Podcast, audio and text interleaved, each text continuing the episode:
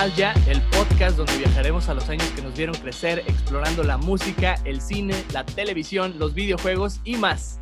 Yo soy Charlie López y seré tu doctor Emmett Brown en este viaje por el tiempo. Nostálgicos, hoy me siento muy contento porque este es el primer episodio de nuestro podcast Back to Nostalgia. En el episodio anterior, el episodio cero, les di una pequeña introducción a lo que será el podcast cómo lo vamos a estar manejando y también pudieron escuchar algunas de las voces de las personas que van a estar de invitadas aquí en esta máquina del tiempo llamada Back to Nostalgia. Y cada semana tendremos a un nuevo Marty McFly, si lo quieren ver así, que se va a subir al DeLorean de este podcast, acompañándonos en el viaje por el tiempo. Y precisamente, hablando de invitados, les quiero presentar a nuestra Marty McFly de esta semana, o no sé si deberíamos de llamarla Marta McFly. Este, es mi amiga Michelle Luna. Michelle, ¿cómo estás? Mm, tú no lo sabes y la gente no lo sabe, pero mi sueño siempre ha sido ser Marty McFly. No sé cómo fue que sucedió, así de la nada, no sabía que esto iba a pasar antes, pero bueno, mi sueño se ha hecho realidad. Soy Marty. Hey Doc. Marty, hola, hey, siempre me ha gustado la, la versión en español de Volver al Futuro. De hecho, es de las pocas películas que digo, la neta sí la quiero ver en español, ¿no? soy, muy, soy muy malinchista a la hora de ver películas y si digo, no, es que el idioma original es el bueno, ¿no? Y, pero Volver al Futuro yo crecí viéndola obviamente de que en Canal 5, ¿no? Este, en español. Y es claro de que, pero maratones, sí. Claro, claro, los buenos maratones de Volver al Futuro, de Star Wars, ¿no? Que empezaban desde como las 10 de la mañana. Qué divertido era, ¿no? con tus ojos rojísimos. Llevo muchas horas aquí, no me arrepiento de nada. Así es, te preparabas tus palomitas, tu desayuno y toda la cosa. Y ya para la segunda película ya decías, no, ya, ya, ya me aburrí. sí. Exacto. Pues qué bueno tenerte aquí, Michelle. Miren, yo les platico un poquito a Michelle. Yo la conocí el año pasado en el Festival Internacional de Cine de Guanajuato, el GIF, por sus siglas en inglés, acá muy nice. Guanajuato International Film Festival. Por ahí nos topamos en San Miguel de Allende. Este, nos metimos como un curso de crítica de cine, ¿no? Sí, fue justo el último día. De hecho, sí, sí, sí, el último día. casi. Así es, así es. Y por ahí pues nos compartimos contactos y desde entonces pues seguimos platicando por ahí por WhatsApp y nuestras redes sociales. Michelle, platícanos un poquito de ti, ¿a qué te dedicas? ¿Qué haces?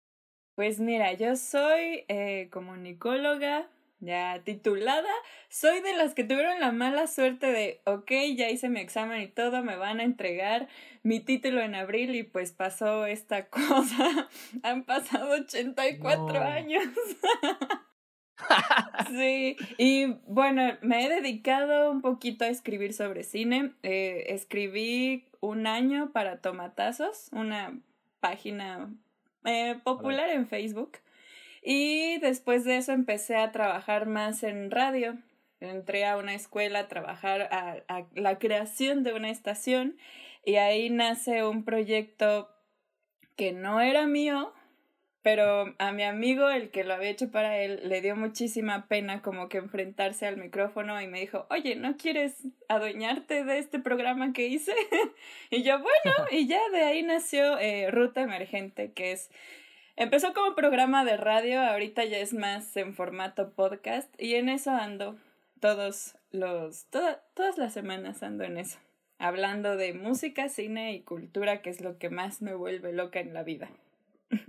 Qué padre, qué padre. Sí, precisamente les quiero recomendar mucho el podcast. Bueno, es, una, es un programa de radio, pero termina en un podcast, ¿verdad? Que tienes en varias plataformas. Así es. ¿En qué plataformas lo tienes? En Spotify, en iVoox, en la que es la más sencillita, pero no la discrimino, Poderato y Apple Podcast también. Fabuloso. Ahí pueden buscar este Ruta Emergente, este podcast de música, cine y cultura, ¿verdad? Por ahí cada semana pueden eh, escuchar y aprender de, de, cosas interesantes que les pueden servir, sobre todo en este momento de pandemia, ¿no? Que estamos aquí encerrados y dices, ¿qué fregados hago con mi vida? Sí. Hay muchas cosas que, que aprovechar de la música, del cine y la cultura que nos ofrece Internet. Sí, y luego es que hay, hay cosas que, por ejemplo, tú llevas, no sé, toda la vida escuchando eh, música de Bob Marley y un día te sientas y empiezas, ¿cómo es que nace la música de Bob Marley? ¿A qué se dedicaba antes Bob Marley? Y es, ese tipo de cosas es son las que me gustan a mí mucho explorar en, en ese programa. Qué padre. Sí, hay un backstory, hay un backstory de todas estas eh, personas, ¿no? Que nos han hecho soñar con su música, con su cine, con su arte y, y, es bien valioso este, aprenderla, ¿no? Y escucharla de ti siempre es muy divertido, muy padre. Gracias. Pues perfecto, Michelle. Vamos a darle. ¿Estás lista? Listísima como siempre. Eso es todo. Pues miren, este, les quiero platicar un poquito la dinámica de este podcast. Estamos en la temporada 1 del podcast y cada temporada va a ser un año diferente. Vamos a empezar en el año de 1989, que es el año que me vio nacer a mí en, en aquel pueblito de San Quintín, Baja California. Este, en octubre, por ahí este, andaba naciendo yo. Y pues este podcast se trata de nostalgia, ¿no? Y qué más nostálgico que visitar los años que te han visto crecer. Y en esta primera temporada vamos a visitar el año de 1989 en varios temas, ¿no? Desde la música, el cine, la televisión, los videojuegos, etcétera, ¿no? Este, cada tema es un, eh, cada tema, perdón, no, cada semana es un tema diferente. Y el día de hoy, esta semana, vamos a estar hablando de música, ¿sí? Así que haremos un viaje desde enero hasta diciembre de 1989 explorando los sucesos musicales del momento. ¿Qué artistas sacaron álbums? ¿Qué canciones sonaban en la radio? ¿Qué artistas nacieron o qué artistas se murieron? ¿Verdad? Por ahí podemos también saber algo. Datos curiosos, etcétera, ¿verdad? Mil cosas que podríamos por ahí rescatar de ese año. Hay mucha música muy padre. Lo vamos a ir platicando poco a poco de manera muy relax, ¿verdad? Así que prepárense su, su, bebida favorita, este, algún snack que quieran tener por ahí, pónganse a lavar los platos, no sé, lo que ustedes quieran mientras escuchan este podcast. ¿Listísima entonces, Michelle? Lista. Pues fijamos el tiempo destino a enero de 1989. Pues déjame eh, platicarte que lo que fue enero y febrero eh, para la música de 1989, la neta estuvo muerto enero y febrero son años, eh, son años, son meses muy muertos. Ya estoy eh, eh, equivocándome empezando mi podcast, ¿no? De hecho, si alguien, si alguien quiere llevar la cuenta de todos mis errores, sería fabuloso, me los va compartiendo. Sería genial. No te preocupes, yo llevo más de un año y me sigo equivocando. Pero es Excelente, lo divertido. Poco a poco se va, se va a ir aprendiendo. Pues fíjate, así como yo me equivoco, enero y febrero no se equivocan y la neta no hubo nada de música interesante por ahí ese año. Enero y febrero no son muy buenos eh, meses para lanzar cosas, ¿no? Porque todos vienen bien pobres de Navidad, de Año Nuevo. Deprimidos. que nadie, deprimidos porque no cumplen sus metas, ¿verdad? Y sus sueños. este, entonces nos vamos a ir hasta marzo para empezar en marzo eh, a platicar un poquito, ¿no? Que la primera banda... es el mejor mes, perdón, pero es el mejor mes que existe. Ala, ¿a qué se debe? Platícanos. Porque en marzo nació esta hermosa flor de la primavera. en marzo, excelente. ¿Tú de qué año eres, Michelle? De eh, 1994. Sí, excelente, fíjate. Eres un año. noventera la niña. Noventerotes. Ah, ah, bueno, yo alcancé los ochentas por un pelito, ¿no? Entonces puedo decir que soy ochentero, pero también soy noventero. Y fíjate, esta banda de la que vamos a, eh, platicar, perdón, la primera banda este, eh, en este podcast es una banda de punk neoyorquina que pues vio varias décadas, ¿eh? Noventas, ochentas, setentas, probablemente sesentas también, si no me equivoco. Y esta banda está conformada por Joey, Didi, Johnny, y Marky Ramone. Estamos hablando de los Ramones. Y fíjate que en marzo de ese año, los Ramones lanzaron su undécimo álbum titulado Brain Drain, como eh, eh, drenaje del cerebro, ¿no? Como drenado del cerebro. con canciones como Ignorance is Bliss, Merry Christmas, I Don't Wanna Fight Tonight y la famosísima canción Pet Cemetery, right? Como la eh, película. Exactamente, escrita, escrita precisamente para el lanzamiento de la película del mismo nombre basada en la novela de Stephen King. Michelle, ¿te consideras a ti misma ponqueta, así como los Ramones? Pues mira, yo como puedes ver me veo muy fresa. me veo muy fresa, pero soy de alma super punk. O sea, me encanta escuchar rock, eh, me encanta eh, las revoluciones, o sea, todo lo que viene a traer un cambio, todo lo que ofrece, eh, voy a ir en contra de, de lo que dicen que está bien y voy a hacer otra cosa, todo eso me encanta. De hecho, tenía un maestro que me decía que, que yo soy un híbrido, eh, hippie, fresa, punk, dark y quién sabe qué tanto más. Entonces, sí, en el alma, aunque usted no lo crea, soy muy punk. Eso. Yo también, fíjate, o sea, me tocó esa época muy punk de MTV cuando estaba chavito. Y claro que descubrir a los Ramones fue como que una, una joya, ¿no? O sea, que wow, eso lo hacían en los setentas, qué rollo, ¿no? Oye, qué rebelde.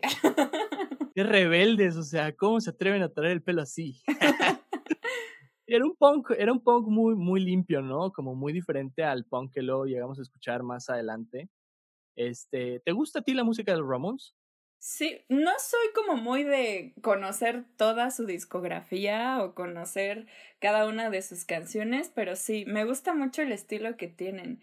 Y me encanta cómo conecta, a veces adrede, a veces sin querer, eh, su música con el cine de terror. Me ha tocado ver películas uh. donde usan sus canciones para, para eh, sí, para formar parte de una película y wow, eso, eso me lleva como a un, ah, es como, wow, mi cabeza. Claro, pues precisamente esta canción ellos la compusieron para la película de, de Pet Cemetery, que por cierto, Pet Cemetery, así como es en inglés, está mal escrito porque se supone que es como lo escribiría un niño, ¿verdad? El niño no escribe cemetery, escribe cematari, cemetery. Entonces. Es, este, así, lo, así lo escribió intencionalmente Stephen King y así también lo pusieron los Ramones en la canción. Es Pet Cemetery. Es diferente. ¿Viste la película de, de, Pet Cemetery, la primerita, o sea, la viejita, la de los 80? La original no la he visto, fíjate. Eh, uh. No he tenido chance de verla. Hace muy poquito vi la, la versión más moderna que hay sí es como que, ok, ahora le tengo miedo a mi gato. Pero bueno, no, todavía no he visto la, la, la primera y sí, sí tengo que, que verla. Fabuloso, pues este, eh, la canción de Pet Cemetery, búsquenla por ahí, es buenísima canción para que se ochentericen, ¿verdad? Un poquito con la música de los Ramones. Pues vámonos al mes que sigue, fíjate, en marzo solamente tenemos esa información de los Ramones, súper interesante pero en abril no hubo tampoco nada muy relevante. ¿eh? Este, como que los inicios de un año siempre son difíciles para la música, para el cine, ¿verdad? Y, es más o menos ya para llegando el verano que pues llegan muchísimas cosas, ¿no? Así que vámonos a mayo, vámonos a mayo. Fíjate bien, Michelle. Yo siempre pensé que la canción Te amo de Franco de Vita era del 89, pero me desilusioné tanto cuando descubrí que esa canción es de un álbum que él lanzó en el 88, titulado Al Norte del Sur, que era su tercer álbum. Sin embargo, híjole, esto me emocionó mucho. No estaba, no estaba tan equivocado. Aunque el álbum salió un año antes, fue hasta el 89 que la canción se lanzó como sencillo. Así que puedo decir orgullosamente que el año que yo nací, esta canción andaba sonando en la radio ayudando a los enamorados a definir lo que sentían con estas palabras. Te amo. Ok. y es creo de las más famosas de él, ¿no? Es de las más famosísimas. Así es. Yo, yo, la descubrí una vez navegando por YouTube eh, en un típico video de las canciones más escuchadas durante cada año en México. La tercera mucho que salió. Exacto. Y me acuerdo mucho que sonaba eh, en el 89, cuando sale 1989, sale Te Amo de Franco de Vita, ¿no? Y yo de que, ah, qué chido, ¿no? Es como que, wow, es una canción muy buena. Es una canción muy padre. Y, y decir, ay, ese año salió esa canción, para mí era como que, wow. Luego descubrí eso y me desilusioné, pero qué bueno que ahorita me puedo volver a ilusionar con esta canción de Franco de Vita. ¿Te gusta la música de Franco de Vita, Michelle? No soy fan, la verdad. Eh, creo que tiene grandes canciones, pero nunca he logrado conectar con su voz. No sé por qué. Es como que Ah, me da un poco de sueñito. Fíjate que yo lo llegué a conocer, vaya, a saber quién era, ¿verdad? Cuando empezó a hacer sus duetos con Sin Bandera, ¿no? En aquellos años 2000. sí, fue cuando por, por ahí ya al fin pude saber quién era y después descubrir que él era el famoso de la canción de Te Amo, pues fue como que, oh, ok, van haciendo clic los cables, ¿no? Este, de mi cerebro. Acabas de hacer que, que ahorita que dijiste eso de Sin Bandera, me acordé, o sea, fue como para mi mente un regresar la película, porque me acordé del video en el que sale con, con Sin Bandera. Y de ahí me regresé a la primera vez que escuché esa canción que fue justo un 14 de febrero, no me acuerdo si la habrán puesto en alguna de las eh, kermeses de la escuela, pero me acuerdo perfectamente que esa canción la escuché en la escuela. Me, me lleva a sentirme en la primaria, no sé por qué. sí, a mí también, precisamente primaria, secundaria, ¿no? Y, y lo padre de esta canción es que, eh, de hecho, es una versión en vivo de la canción. O sea, es increíble, ¿no? Este, que es una canción tan icónica de este brother y que la grabó y así como la escuchas en la radio, la famosa versión que todos conocen, es una versión en vivo, es un hitazo, es muy buena, muy buena canción. Oye, Michelle, pues ya hablamos de Nueva York con los Ramones, pero ahora vamos a hablar de otra artista neoyorquina. Vamos a hablar de Cindy Lauper. Cindy Lauper, que yo siempre la, la, le digo, la confundo con Cindy López, ¿no? Ya que yo soy Charlie López, es como mi, mi prima, ¿no? O sea, mi tía. Una parte de mí quiere que sea mi familia. Exactamente. Fíjate, Cindy Lauper lanzó su tercer álbum titulado A Night to Remember en un, con un sonido eh, más maduro, este, pero ¿sabes qué? El álbum no le pegó. no fue muy buen álbum. Pues es que... Un sonido más maduro un cambio drástico para lo que acostumbró ella. O sea, siempre ha sido súper honesta con su imagen, con su voz, pero tienes razón, buscó como hacer algo más maduro después del baile, del grito, de, de las chicas solo quieren divertirse. y sí, para la gente, eh, creo que sí fue como, mmm, ¿qué tratas de venderme ahora? No sé qué está pasando. ¿Quién eres? ¿Quién eres? ¿Dónde qué está la Cindy? Exactamente. Exactamente. Pues fíjate que tuvo muy malas críticas este álbum y la única rolita que le destacó fue una titulada I Drove All Night. Manejé toda la noche. Y fíjate, en esa época, este, Cindy traía un look medio de Cruella de Vil. Traía su cabello como blanco la mitad y la otra mitad negro. No todo, ¿verdad? Que era como nada más el fleco, pero todo blanco y el fleco una parte negra, una parte este, eh, blanca. Eh, su pelo así muy exótico, no siempre ella. Este, hablando de cabello y de pintarse el pelo, ¿alguna vez te has pintado el pelo así tú de manera exótica? Jamás me he pintado el cabello. Una vez, eh, ¿qué será? Yo tenía como 16, 17 años, me hicieron rayitos Así es lo más que me han pintado el cabello. Me hicieron rayitos que me duraron más de un año y yo, ¿qué es esto? Quítenmelo. Y ni siquiera se veía, o sea, era como dos tonos más claro que mi cabello. Y sí fue como, ah, pero ahorita no sé, me, me, me encanta tanto eh, el look de Cindy Lauper, ahorita que lo estás mencionando, siempre me ha llamado mucho la atención. Es como, es tan ella, es tan rara, es tan única quiero tener el cabello raro también. Pero no, nunca he sido así súper extravagante yo. Órale. Yo, yo tampoco, fíjate, yo, yo nunca he hecho así nada extraño con mi cabello, o sea, jamás un piercing ni un tatuaje. Este, me gustaría ponerme un tatuaje en algún momento, estaría cool. Pero mi cabello de alguna otra forma se está volviendo el de Cindy Lauper, ¿eh? ya con tanta cana, ya parece uno cruela de Bill, medio Cindy mitad blanco, mitad negro el cabello. Pero, pero sí, alóquense, alóquense todos ustedes que nos escuchan. Este, ahí luego nos comparten si quieren sus, sus fotos de sus cabellos extraños eh, o, o curiosos que tengan por ahí, ¿no? Pues oye, eh, todavía seguimos en, en mayo y, y hay otra información bien interesante que estoy seguro que te va a gustar. Ahí te va. La banda británica The Cure Ya sabía, ya sabía que ibas a reaccionar. Oye, van como tres eh, o dos, dos artistas que es de que, ay, yo quiero hablar de eso, claro que sí.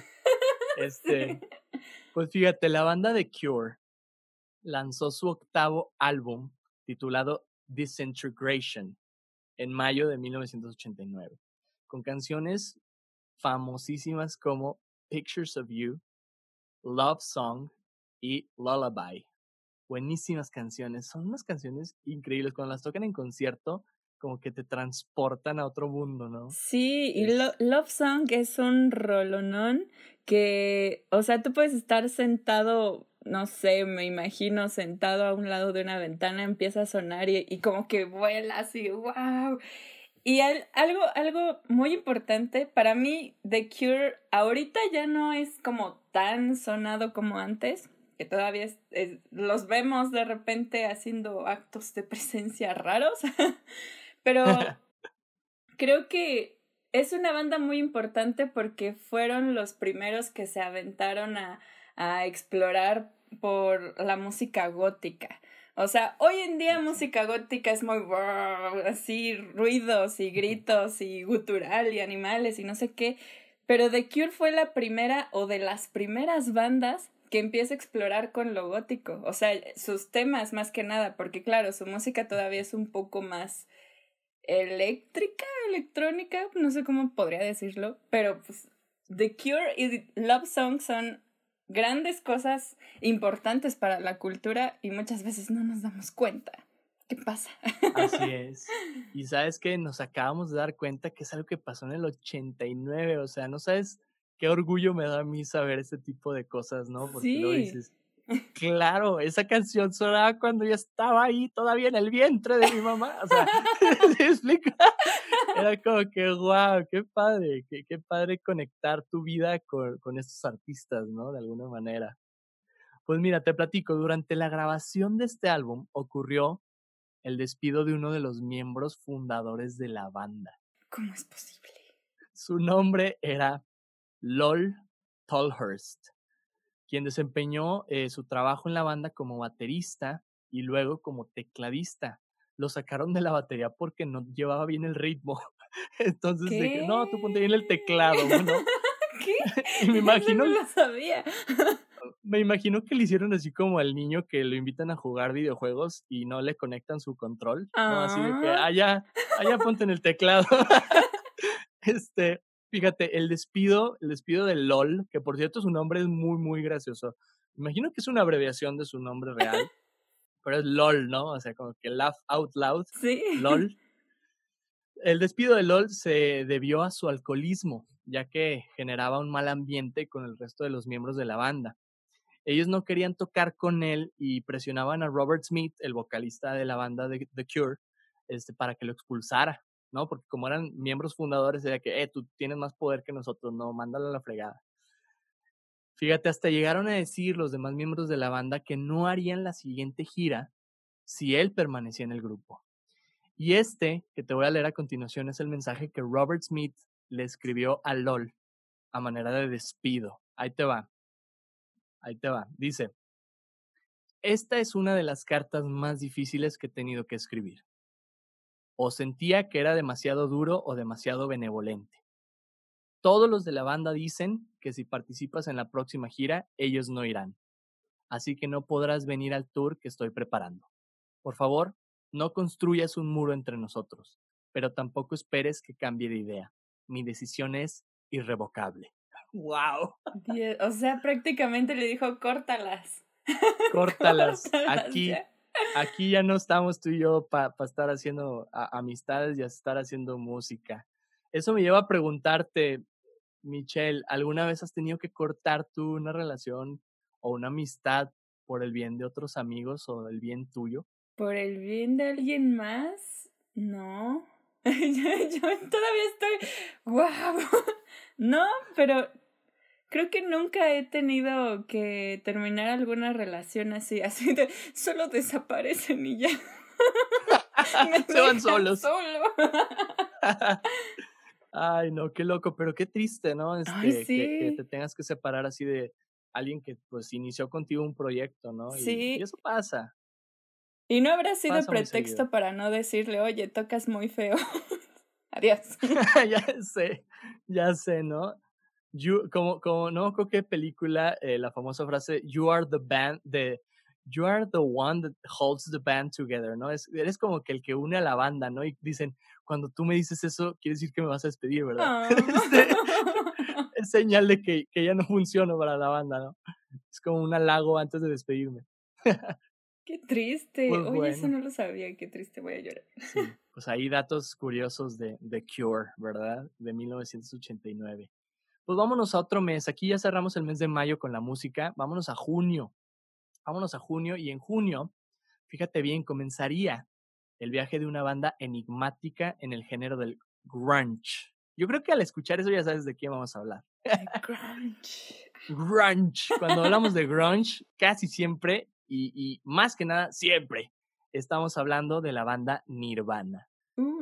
La banda Nirvana, originaria de Seattle, Washington, lanzaría su álbum debut titulado Bleach, que es como cloro, este, Bleach, no básicamente el, el, título en español.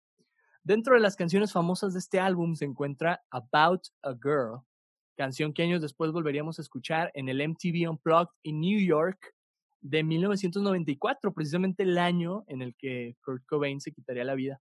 Este, ¿Fue en el 94? Fue en el 94, precisamente en el año que tú naciste. Otra muerte con la que tengo que cargar. David. Siempre. Oye, es que, Dios mío, qué catastróficos fueron los 90, ¿no? sí, muy. Bastante, bastante. Precisamente hablando de ese Unplugged eh, famosísimo, ¿no? De, de Nirvana, los teóricos de la conspiración dicen que este Unplugged era como el funeral anticipado de Kurt Cobain, ¿no? Porque tú ves, si ves videos y buscan videos ustedes por ahí que nos escuchan en YouTube, este, pues van a ver como que arreglaron el espacio muy floreado, ¿no? Parece casi, casi, pues sí, que pudieran haber puesto literalmente un ataúd ahí en medio y es el funeral de alguien, ¿no? Entonces muchos dicen, era como ya un anuncio, ¿no? De que ya iba a petatearse mi Kurt. Sí, claro. Este, sí, qué locura. Y escuchamos de nuevo esta canción, eh, pero en una versión más acústica en ese unplug, pero en la versión original del álbum es un poquito más, este, pues eléctrica, ¿no? Más, más grunge, precisamente. Kurt compuso todas las canciones del álbum, menos una de ellas, que es un cover. Y dicen que las compuso estando muy presionado y molesto por el proceso de grabación. Entonces, cuando tú escuchas el primer álbum, escuchas mucha furia, ¿no? Escuchas mucha, mucho enojo, ¿no? Sí, muy característico precisamente del grunge, pero a veces en canciones un poquito más de amor, casi, casi, pues escuchas esa furia, pero estas eran neta canciones de furia, ¿no? Estoy molestísimo, nadie me hable, no quiero vivir, bye. No me toques. Exacto, aléjate de mí, por favor, insecto. Necesito amor, pero no me toques, te odio. Exactamente. Michelle, pues te pregunto, ¿eres tú de las personas que trabaja mejor bajo presión o prefieres llevártela tranquilo? Fíjate que no. A mí me presionan y me bloqueo. Odio, odio con todas mis fuerzas que me presionen, aunque sea para salir de la casa. O sea, ya cuando empiezan, ya mero, ya es como, ya no voy a hacer nada. y, en el trabajo también me presionan y empiezo a ser incluso como más lenta. O sea, las cosas que tendría que hacer rápido, no sé si, o sea, tampoco es que yo diga, ay, lo voy a hacer más lento para que se le quite. O sea, eso es como muy interno, como muy... Mm, ah, me presionan y empiezo a dejar de rendir como debería. Yo prefiero que me den tiempo de yo tranquila. Incluso puedo hacer las cosas un día antes, si me la pidieron desde hace una semana, y me salen bien mientras nadie me esté presionando. Fabuloso. Fíjate, yo estoy como que en medio, ¿no? A veces sí, de repente alguna poquita presión me ayuda a esforzarme más, pero también me gusta llevármela tranquilo, ¿no? O sea, que nadie me diga, ándale, ya es para ayer. Este, este, sí, pero pobre Kurt, ¿no? Yo creo que todas esas canciones que estaba escribiendo eran para ayer y, estaba súper molesto, súper enojado, presionado. Y pues si ustedes escuchan el álbum Bleach de Nirvana, seguramente van a sentir lo mismo que Kurt Cobain sintió, ¿no? Sí. Por ahí cuando estaba escribiendo y grabando estas canciones. Pues bueno, eso pasó este, por ahí de, de junio en 1989 y vámonos al mes de julio. Vamos avanzando muy bien, ¿verdad? Vamos, llevamos muy buen ritmo, ya casi llega diciembre, ya casi llega Santa Claus.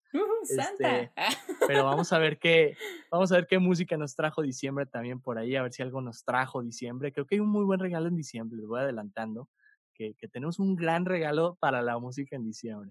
A ver si ahorita se van dando cuenta de quién es. Pues bueno, vámonos a julio, vámonos a julio del 89 y leo lo siguiente. La siguiente banda es una banda española que queremos mucho aquí en México y pues tiene grandes éxitos como eh, Devuélveme mi chica, Ay, eh, Marta tiene un marcapazo, El ataque de las chicas cocodrilo, entre otras. Estamos hablando de nada más y nada menos que de los hombres G. ah, quería leer eso con, tanta, con tantas ganas, ¿no? En, en- en- en mi español de España. Te imagino en la noche así de, "Ay, ya quiero que sea mañana para hablar. Ya, ya quiero castellano". que sea mañana para grabar el podcast y hacer mi, mi acento español, ¿verdad? Pues, pues aquí lo tenéis, aquí tenéis mi acento. Lo vamos a seguir haciendo cuando vaya atacando más álbumes los hombres G. Oye, pues te platico, en julio de 1989, los hombres G lanzarían su quinto álbum, eh, titulado Voy a pasármelo bien. Voy a pasármelo bien con canciones como precisamente la del título del álbum, que por cierto es, es la canción que se convertiría en la que utilizan cada que empiezan sus conciertos. Esa es la canción con la que empiezan cada concierto los hombres G. ¿En Y- y serio? es Yo nunca he ido a un concierto de los hombres G. Híjole, deberías. Y es una experiencia fabulosa, es una experiencia increíble. Algunas otras canciones de este álbum eh, son Te Necesito y Chico, Tienes que Cuidarte, son hits muy buenos de ese, de ese álbum. Y fíjate, bien interesante, este dato me llenó de emoción al, al, al descubrirlo. Una canción dentro de este álbum se titula México. Así nomás. Y fíjate, te va, en esta canción, pues obviamente hablan de su amor por México, ¿no? Porque ellos, pues mucha de su carrera la, la generaron o la, la hicieron crecer bastante en el mercado latinoamericano. Y pues en aquellos años México era, si llegabas a México y tu música sonaba en México, sonaba en toda Latinoamérica, ¿no? Entonces, este, le hicieron esta canción homenaje a México, es como un rock and roll muy bonito, muy padre. Y en esta canción mencionan a Monterrey, así literal. Fíjate lo que dice, dice, el sol está caliente en Monterrey. así literal, así dice la canción. El sol está caliente en Monterrey y tienen toda la razón. Yo ahorita estoy en mi cuarto grabando aquí este podcast y sí me estoy muriendo de calor. Este, los hombres que ya lo habían predicho. Y también dice por ahí esta canción, voy a emborracharme en su honor, a la salud de México. Salud, salud por los hombres G. Salud. Yo sé- no sé si tú tienes algo por ahí para tomar, yo tengo agüita, pero sí le voy a dar un traguito a mi agüita en salud a Pues los me hombres agarraste desprevenida, será imaginario. Será imaginaria, una bebida imaginaria. ahí brin- brinden en honor a los hombres G también, ustedes que nos están escuchando. Cada vez Un que lo hagan disco. van a pensar en ellos y en esta Así canción. Así es, así es. Búsquense este álbum, voy a pasármelo bien. Busquen esa canción México y, y se van a divertir un rato ahí escuchando algunas cosas que los hombres G tienen que decir de nuestro país. Muy, muy padre canción. Este, entonces no has ido a un concierto de los hombres G, Michelle. Nunca he ido a un concierto de los hombres G. Y mira, es- estaba pensando que los hombres G aparecen en mi vida el día que en la secundaria me empiezan a enseñar a tocar la guitarra. No sé qué les da a los estudiantes de secundaria cuando tienen una guitarra en las manos que en automático tocan la de te quiero. No sé por qué pasa, pero es como algo pasa en su sangre y tengo que tocar te quiero. Tun, tun, tun, tun, tun, tun, tun, tun, tun, tun, tun, tun, tun, tun, tun, tun, tun. Mira, yo no soy de secundaria, pero ya me hiciste querer cantar la de Te Quiero, ¿no?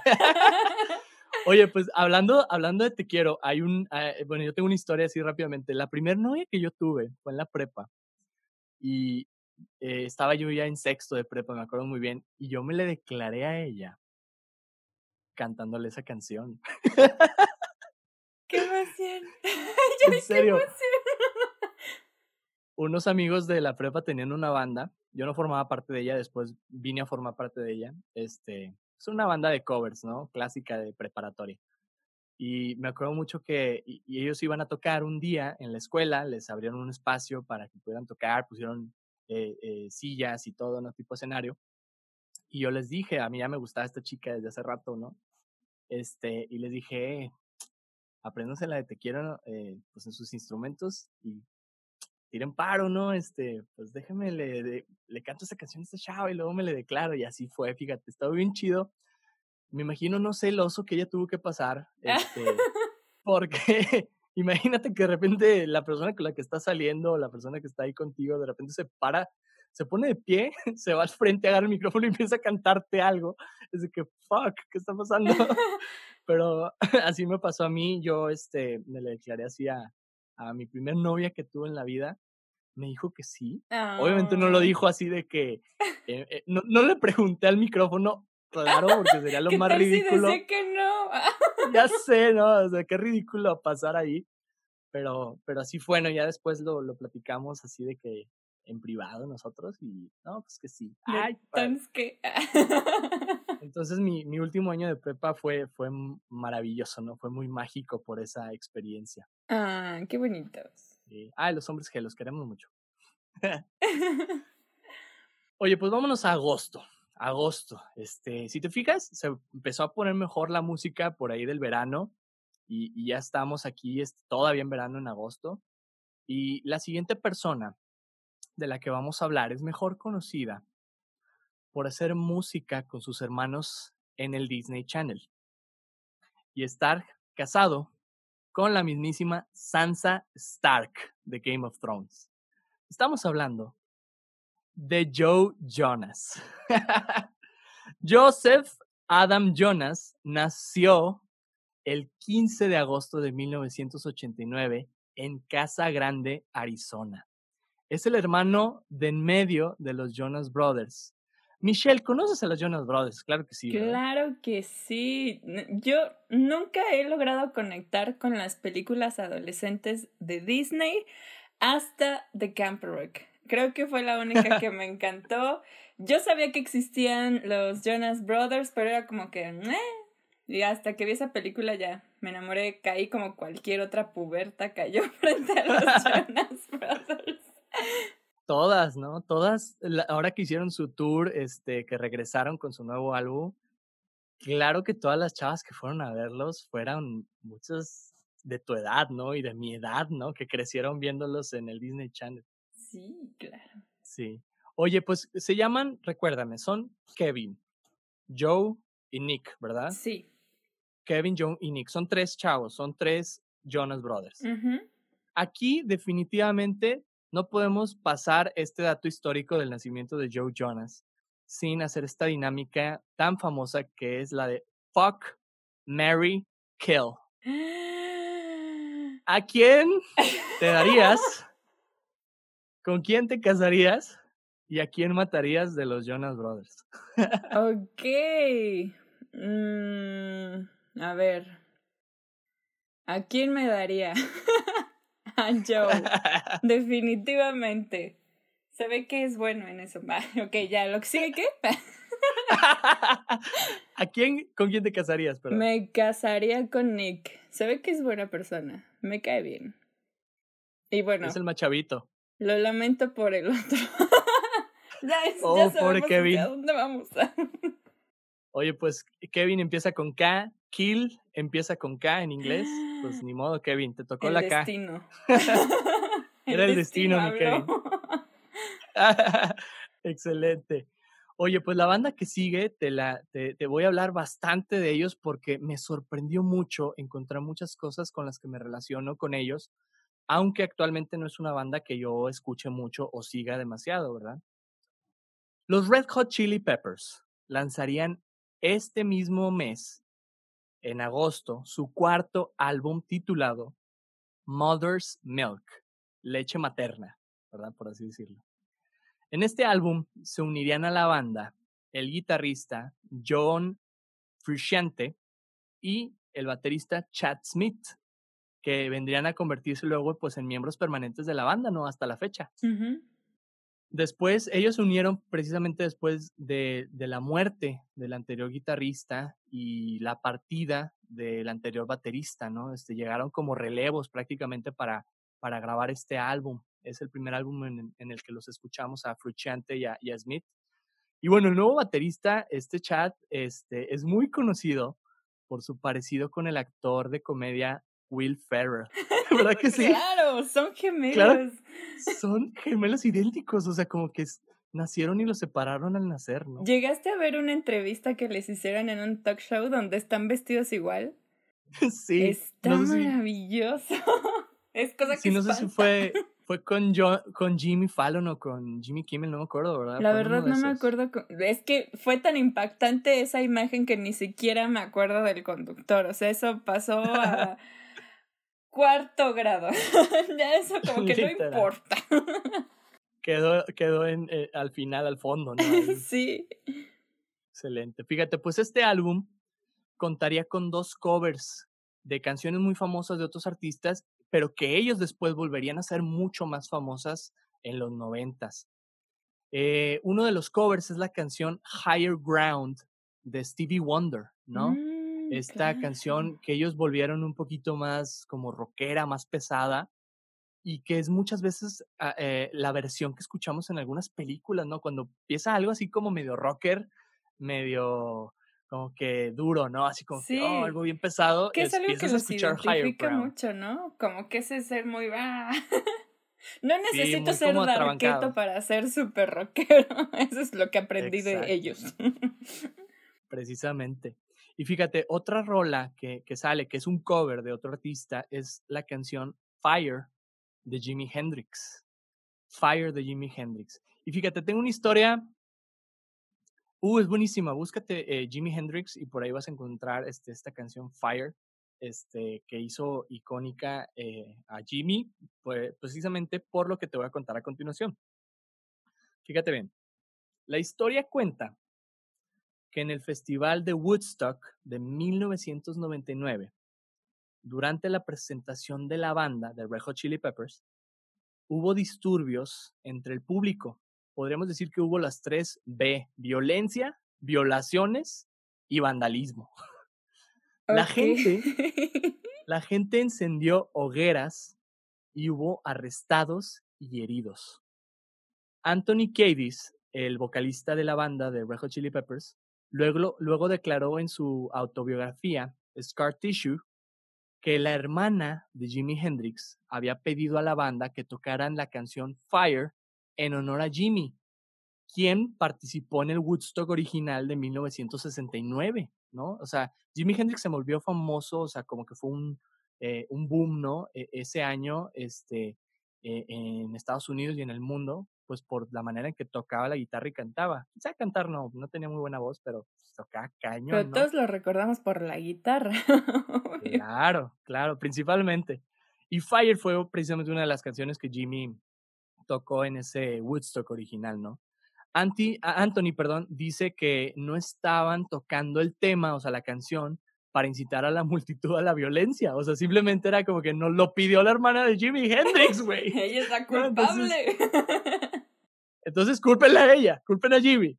Nosotros no hicimos nada. Este, búscalo, búscalo y busquen ustedes el video así literal, póngale Fire, Red Chili Peppers, Woodstock y van a encontrar eh, dentro de la grabación de repente así raza que está prendiendo fuego, ¿no? Y que están así muy alocados en el escenario, ¿no? ¿Alguna vez has estado en un concierto, Michelle, donde la cosa se pone violenta? Mm, violenta no. Me ha tocado ver cosas muy raras en un concierto. Y es un concierto de quien menos te imaginas porque estamos hablando de Red Hot Chili Peppers. En un concierto de Juan Gabriel. ¡Hala! Todos estábamos muy felices. Yo estaba chiquita, yo creo que tenía como de mucho de 10 años. Me acuerdo que vino aquí por donde yo vivo, una estadio que está cerca.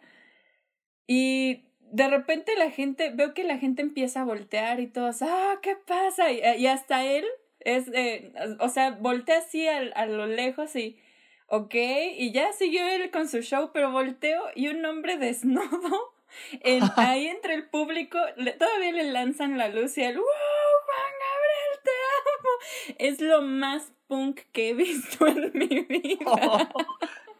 Y en un concierto de Juan Gabriel. Un hombre desnudo en un concierto de Juan Gabriel.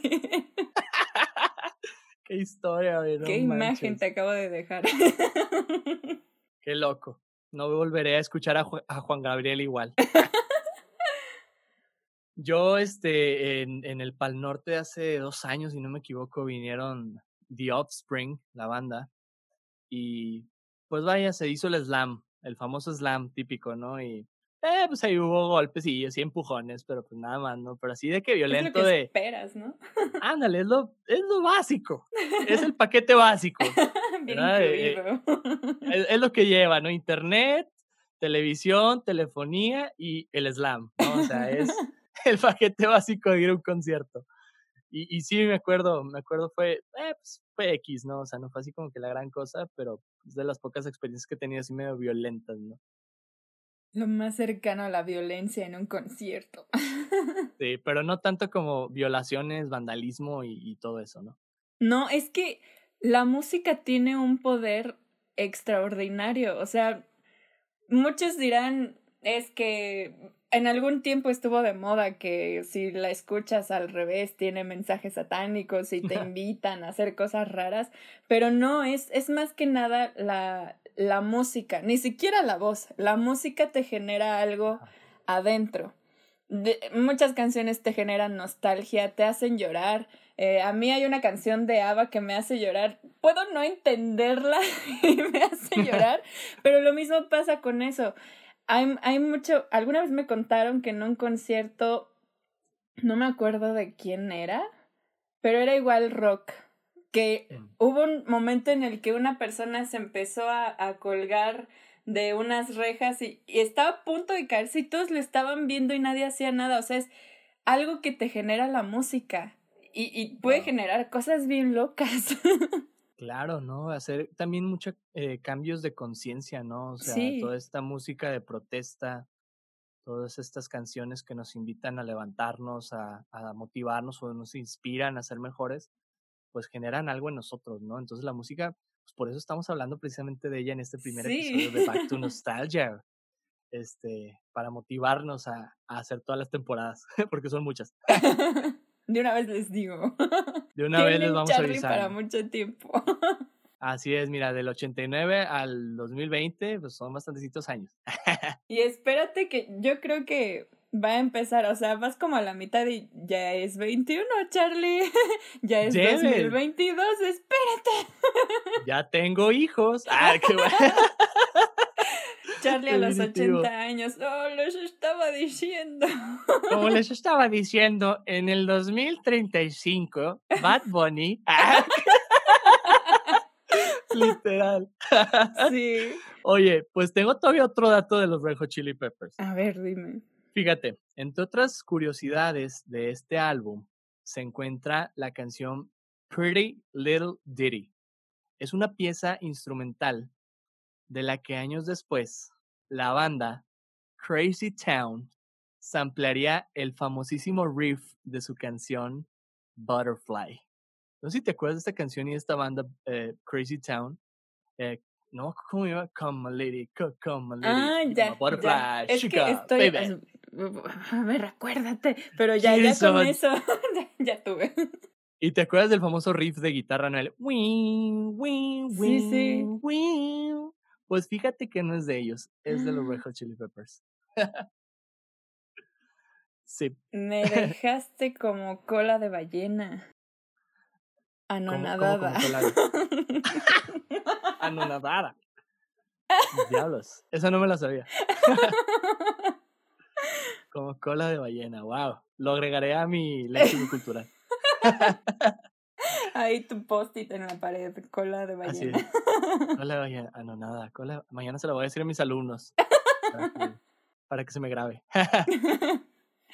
Oye, pues dato curioso, ¿no? Por ahí, este, imagino que han de haber hecho algún acuerdo para, para samplear esta, esta parte de la canción de, de Red Hot Chili Peppers y hacerla pues suya, ¿no? Porque pues sí pegó mucho esa rolita por ahí inicios del 2000, yo me acuerdo de estarla escuchando muchísimo en, Sí. en MTV El video era medio explícito, este, no tanto, pero pues sí salían ahí medio desnudos algunos.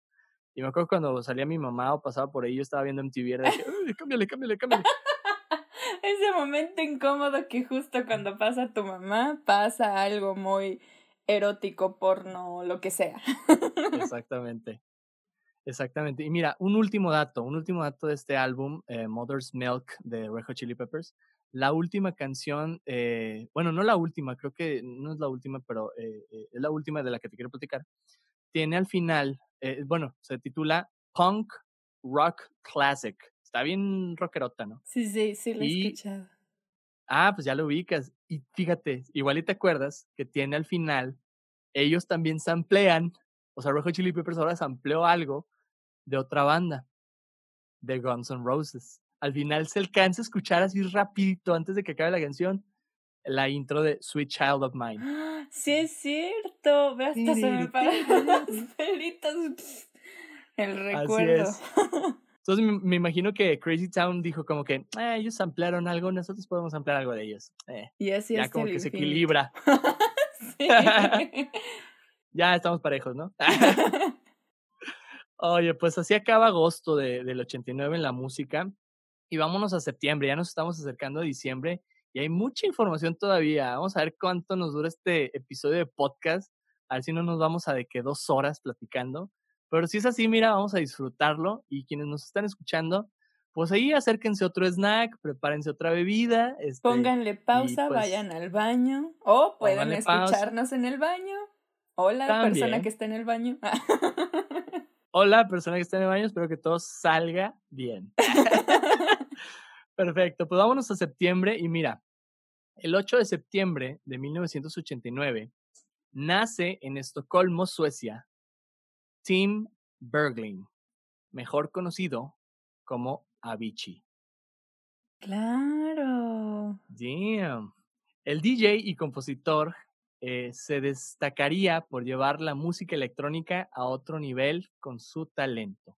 Y fíjate, la verdad yo no conozco mucho a, a Avicii. ¿Tú conoces la música de Avicii? La verdad no, pero es de esos nombres que lo conozco, no me acuerdo cuál canta, cuál toca, cuál lo que sea, pero ahí está. O a, a veces es al revés. Conozco las canciones, pero no me preguntes cómo se llaman ni quién las toca porque no sé. Pero sí, es, sí, sí, sí sé quién es.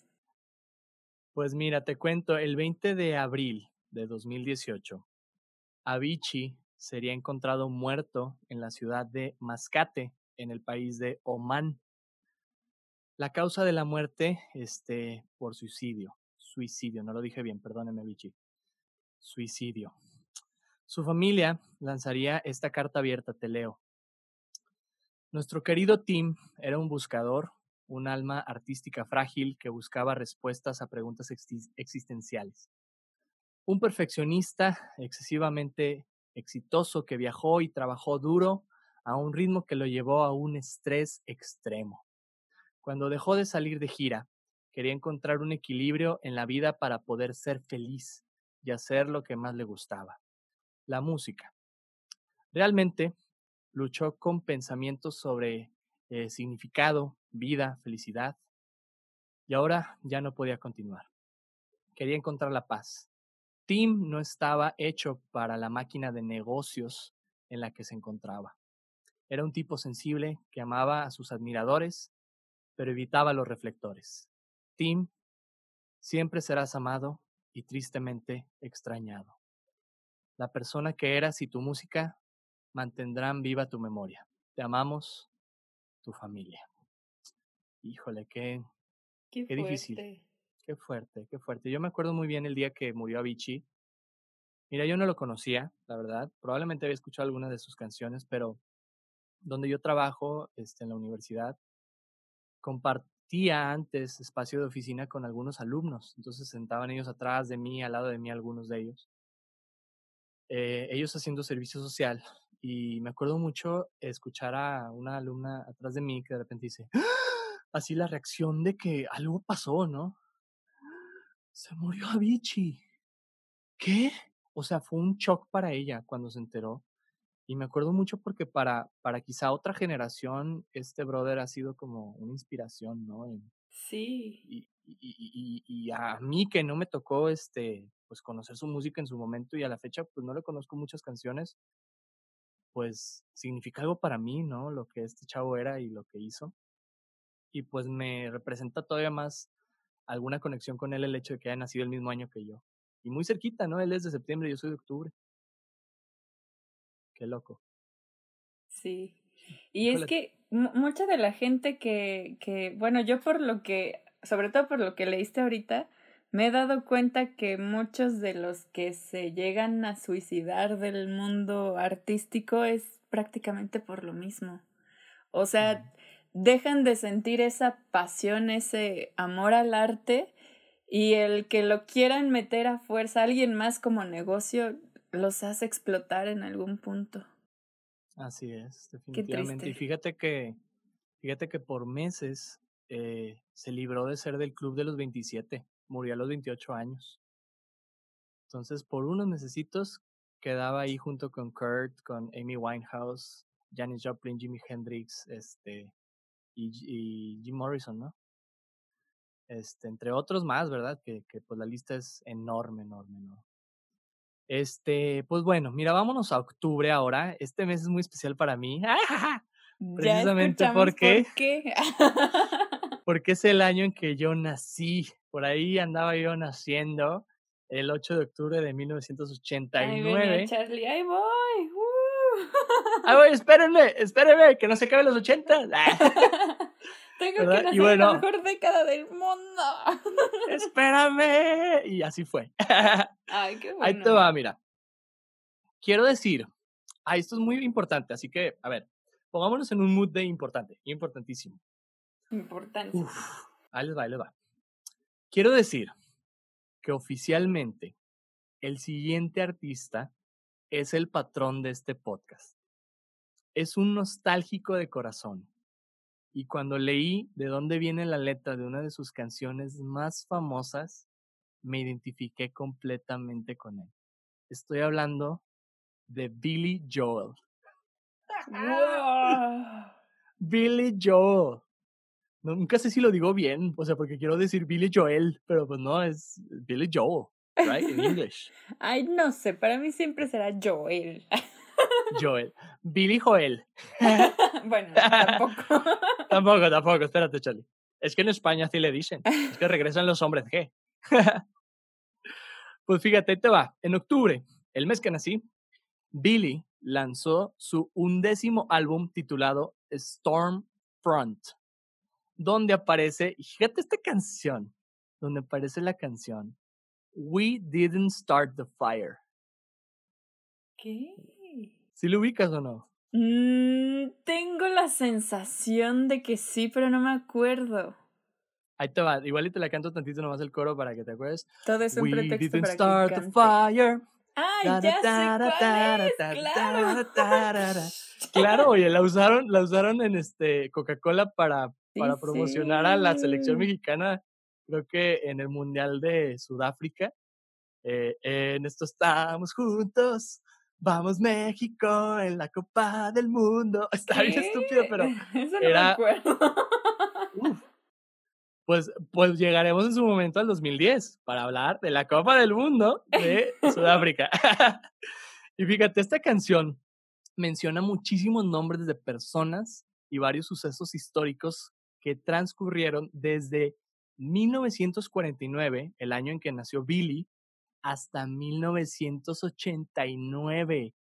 O sea, el vato hizo mi podcast en una canción de cinco minutos. ¿Y nosotros cuánto llevamos aquí en un solo episodio? Fíjense, hasta ahorita llevamos una hora, una hora de un episodio de música. y este brother en una canción hizo una recapitulación desde que nació hasta la fecha donde se sacó esa canción. Eso es cosa de genios. eso, nada más los genios hacen eso. Y fíjate, es por esto. a Bruce Willis también. Ah, cierto, de hecho. de hecho, de hecho.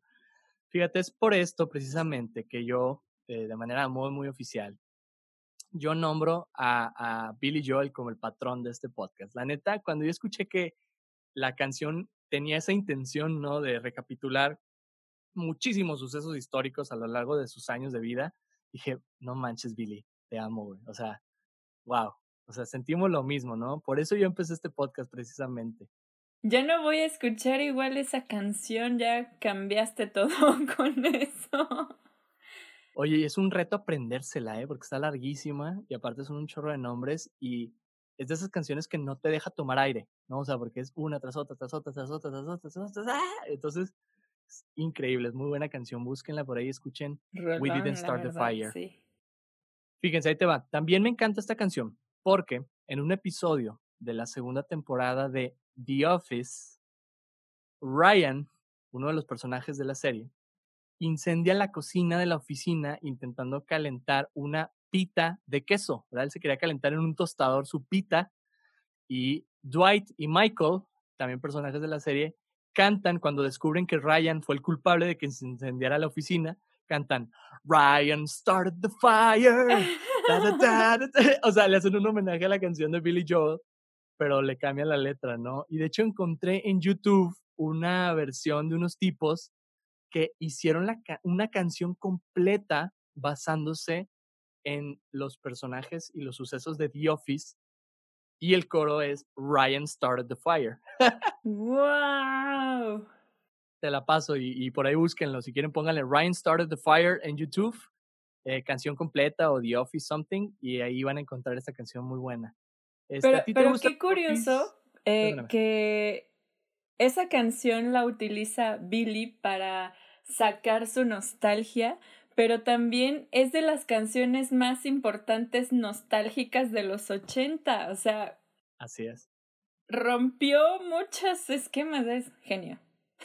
genio, no puedo decir nada más. ¿A ti te gusta, te gusta The Office, Michelle? The Office nunca la he visto, jamás. Te he fallado. me has fallado, me has fallado. Y a muchos de los que te escuchan. Ah, te creas.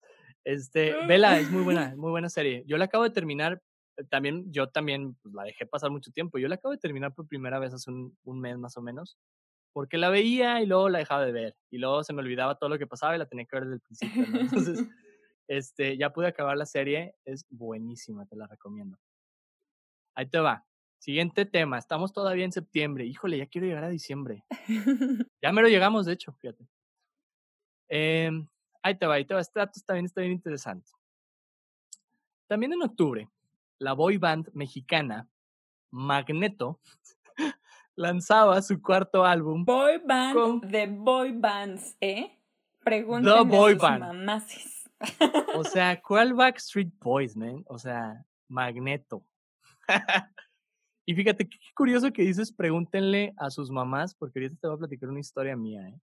Ok. Eh, ellos sacaron su cuarto álbum este, con canciones súper olvidables, la verdad. O sea, son muy malas, muy malas canciones. Excepto la titulada 40 grados. 40 grados es la misma, el mismo título que lleva el álbum, 40 grados y la canción 40 grados, ¿no? La famosa esta canción de Tú serás para mí, cálido corazón. No, así muy ellos, ¿no? Sí, sí. Muy, muy magneto. Los traigo al tema por lo siguiente, ahí les va. Ya más grande, yo descubrí algo de mi vida. A mí me dice Charlie, mi familia, desde que yo nací, o sea, desde que estoy chiquito, ¿no? Mis papás me empezaron a decir Charlie, yo me llamo Carlos, pero me dicen Charlie de toda la vida. ¿Qué? ¿No te llamas Charlie? No, me llamo Charlie, para todos ustedes que nos escuchan, sí me llamo Carlos, pero pues Charlie para la banda. Fíjate, a mí me dicen Charlie y después nació mi hermano Alan. Y me acuerdo algún día de mi vida haberme enterado que dos de los principales miembros de Magneto se llaman Charlie y Alan. ¿Qué? Damn. Así es. O sea, mi mamá escuchaba Magneto. Super fan. Para llamar a sus hijos así, super fan, ¿o no? Yo creo que sí, definitivamente. o sea, nunca le he preguntado a mamá, si me pusiste así por los de Magneto? Eh, pero yo estoy seguro que sí. O sea, sí. y mi sueño, mi sueño es conocer a Charlie de Magneto. Y decirle, me llamo como tú. sí, me llamo como tú gracias a ti. Ay, no, qué locura. Oye, Michelle, ¿a ti por qué te pusieron Michelle, tú sabes? Michelle, no sé, fíjate. Mi mamá dice que ella desde antes de que se embarazara, ella dijo, voy a tener un día un hijo o una hija, no importa que sea, pero se va a llamar Michelle.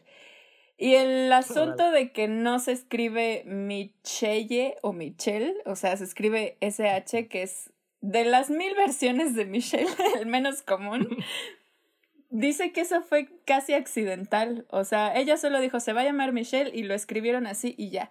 Pero no es eh, como que haya sido especialmente por algo, solo se le ocurrió.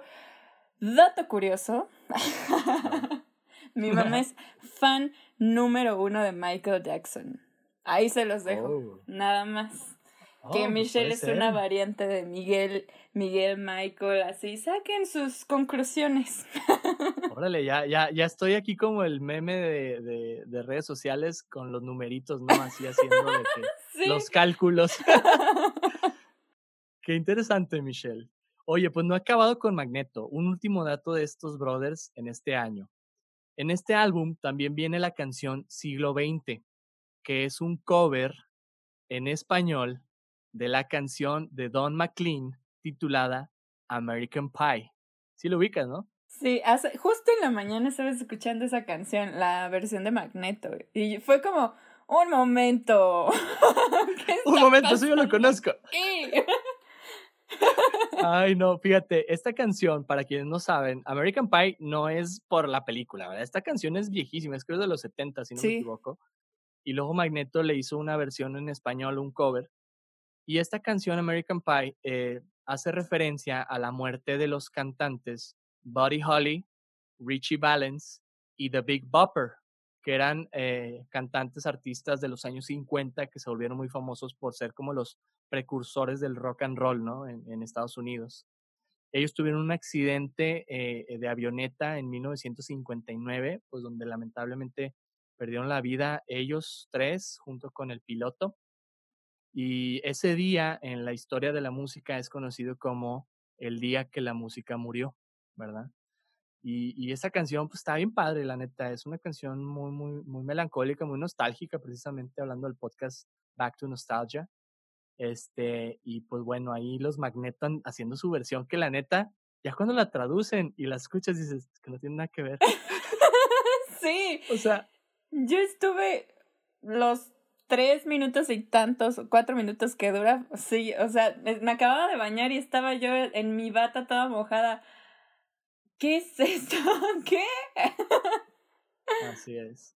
pues mira, así como, así como dice la canción Bye Bye Miss American Pie, pues así le decimos bye bye a octubre, un mes muy chido, no solo porque yo nací, ¿verdad? Sino porque hubo cosas muy interesantes ese, ese mes, en 1989. Y ya casi terminamos. Mira, noviembre fue, la verdad, un año para la música. Un año, sigo diciendo un año en lugar de un mes. No sé qué me está pasando. Mi primer episodio es eso. noviembre, noviembre fue un mes que no tuvo nada interesante, la verdad porque casi todos concentran como sus esfuerzos para diciembre, ¿no? O sea, para sacar música chida en diciembre, para pues que le compre la gente. Sí, el, con los aguinaldos, ¿verdad? Para que le compren el disco a los de Magneto y toda la y fíjate, para cerrar, para cerrar este, este viaje por el tiempo, vámonos a diciembre ya. Este, y bueno, en un año de música increíble, te cuento que el 13 de diciembre de 1989 nos llegó un regalo para todo el mundo. Nace en Reading, Pennsylvania, la cantautora Taylor Swift. Oh yeah, Take, shake it up. Shake it up. exactamente en esa canción. Fíjate, entre o sea, si le escala que Taylor Swift haya nacido en mi año, pues shake it off, guys.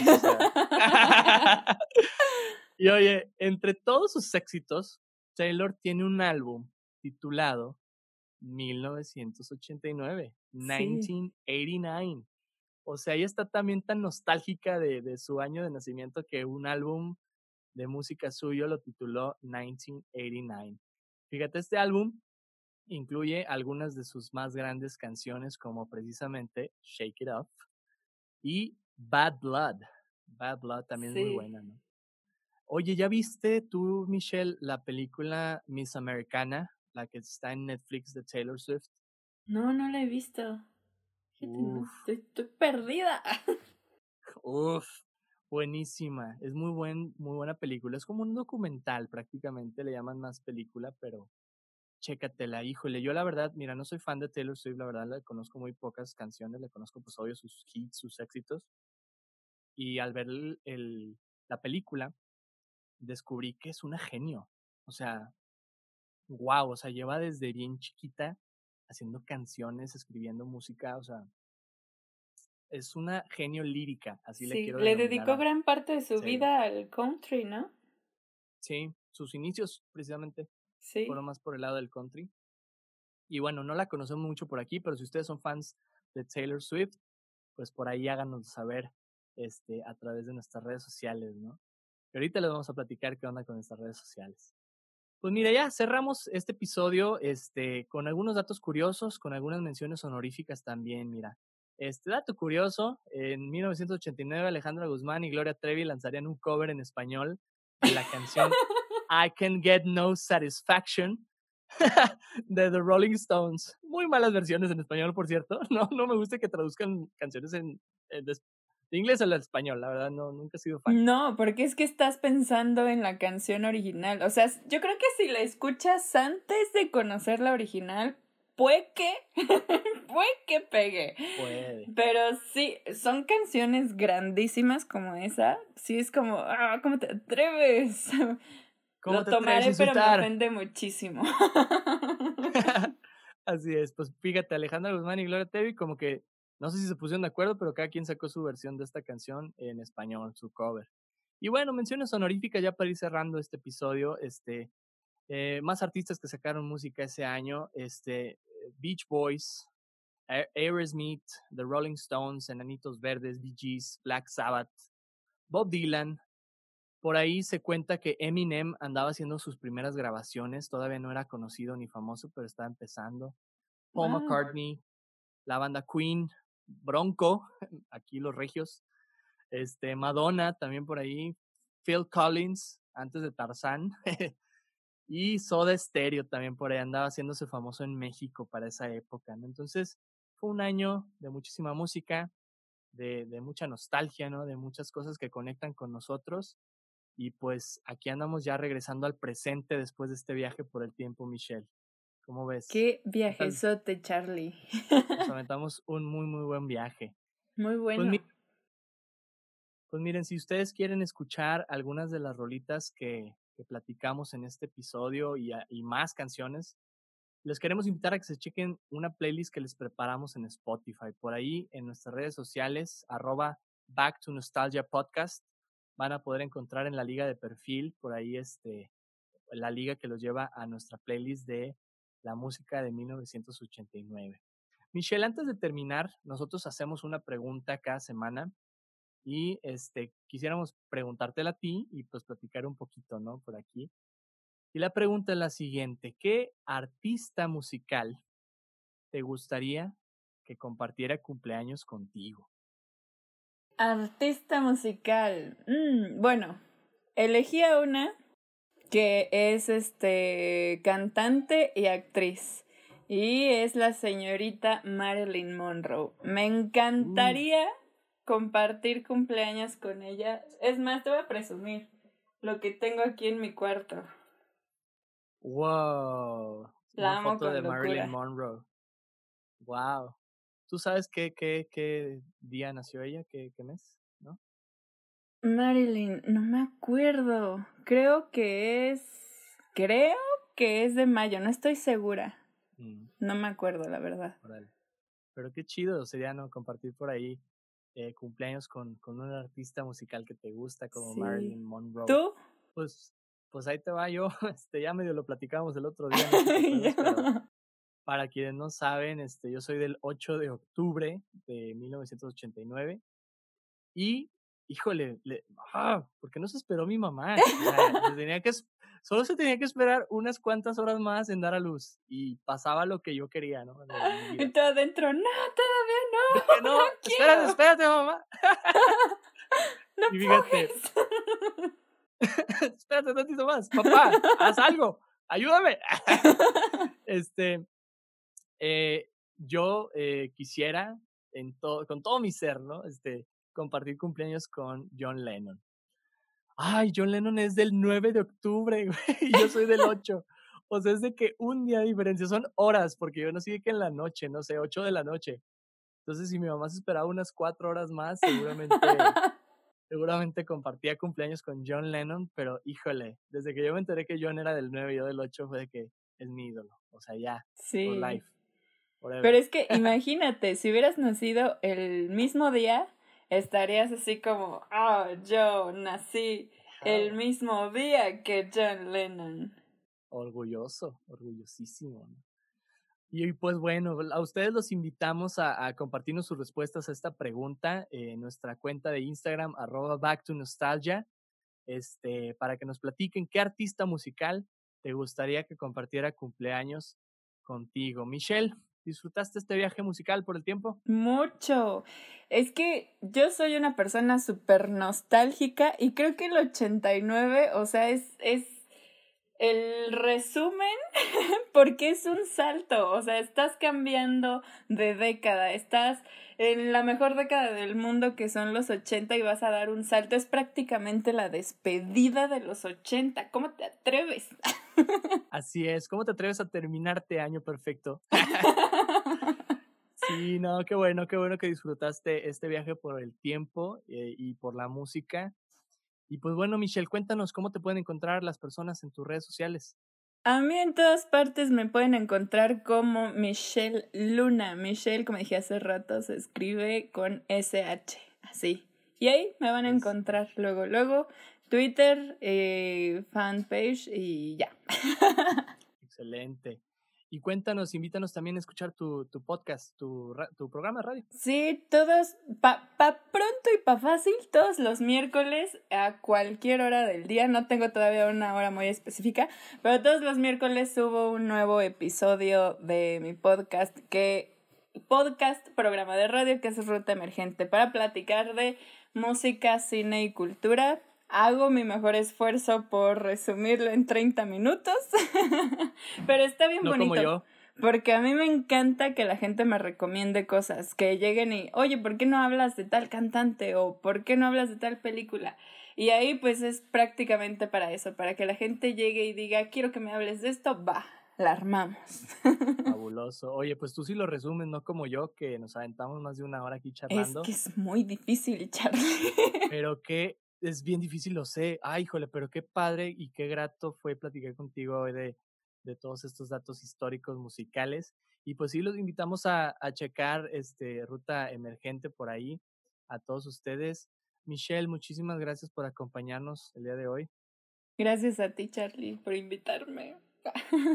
es un honor que seas la primera invitada de este podcast. Gracias.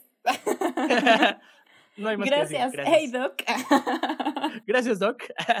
Gracias por regresarme al 2020. Oye, aunque la neta, si hubiéramos viajado de verdad, yo me preferiría quedar en el 89 por lo del coronavirus. Prefiero estar libre. todo. Sería libre. Así es.